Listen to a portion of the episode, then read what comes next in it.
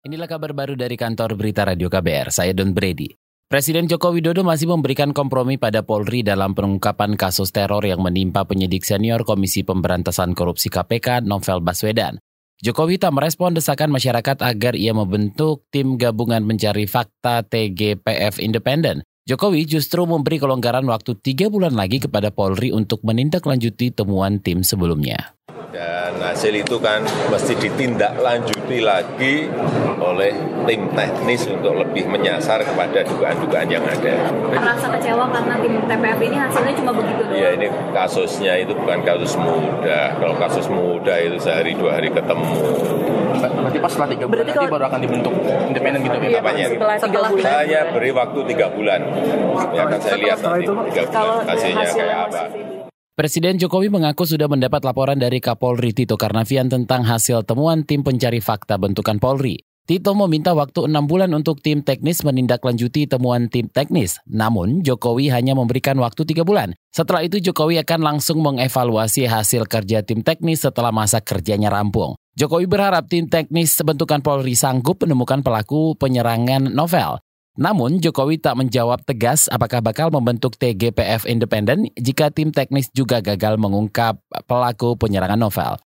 Warga Nduga, Papua yang mengungsi akibat bentrok kelompok bersenjata dengan aparat membutuhkan penanganan penyembuhan trauma secara profesional. Bentrokan ini mengakibatkan tewasnya 16 pekerja PT Istaka Karya yang membangun jembatan ruas Jalan Trans Papua pada Desember 2018. Anggota tim Solidaritas untuk Nduga, Hipolitus Wangge, menyebutkan sejauh ini upaya penanganan trauma hanya dilakukan oleh relawan yang belum berpengalaman.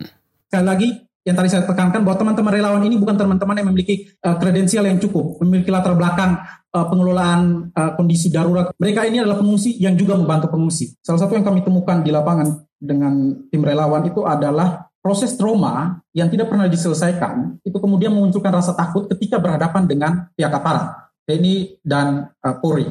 Anggota tim Solidaritas untuk Nduga, Hipolitus Wangge, mengatakan pengungsi masih trauma dengan tindak kekerasan yang dilakukan aparat. Akibatnya mereka menjadi tertutup dan takut bersosialisasi dengan pihak luar, terutama dengan aparat. Bahkan warga sempat menolak bantuan yang berasal dari keluarga Polri. Setelah bentrok Desember lalu, warga menyelamatkan diri dengan meninggalkan wilayah mereka. Menurut Hipolitus, banyak warga Nduga yang kini tinggal di hutan dan enggan kembali ke desa. Selain karena trauma, juga kesulitan secara ekonomi untuk melanjutkan hidupnya.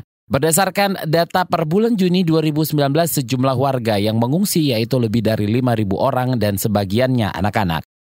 Saudara, Markas Besar Kepolisian mengklaim aparat sudah mengendalikan wilayah lokasi bentrok antar warga di Kabupaten Mesuji, Lampung. Juru bicara Mabes Polri Asep Adi Saputra mengatakan konflik itu terjadi karena perebutan lahan antar kelompok warga Mekarjaya dan Mesuji Raya. Berdasarkan riwayat konflik di sana, itu benar ya, sudah beberapa kali terjadi pada area itu.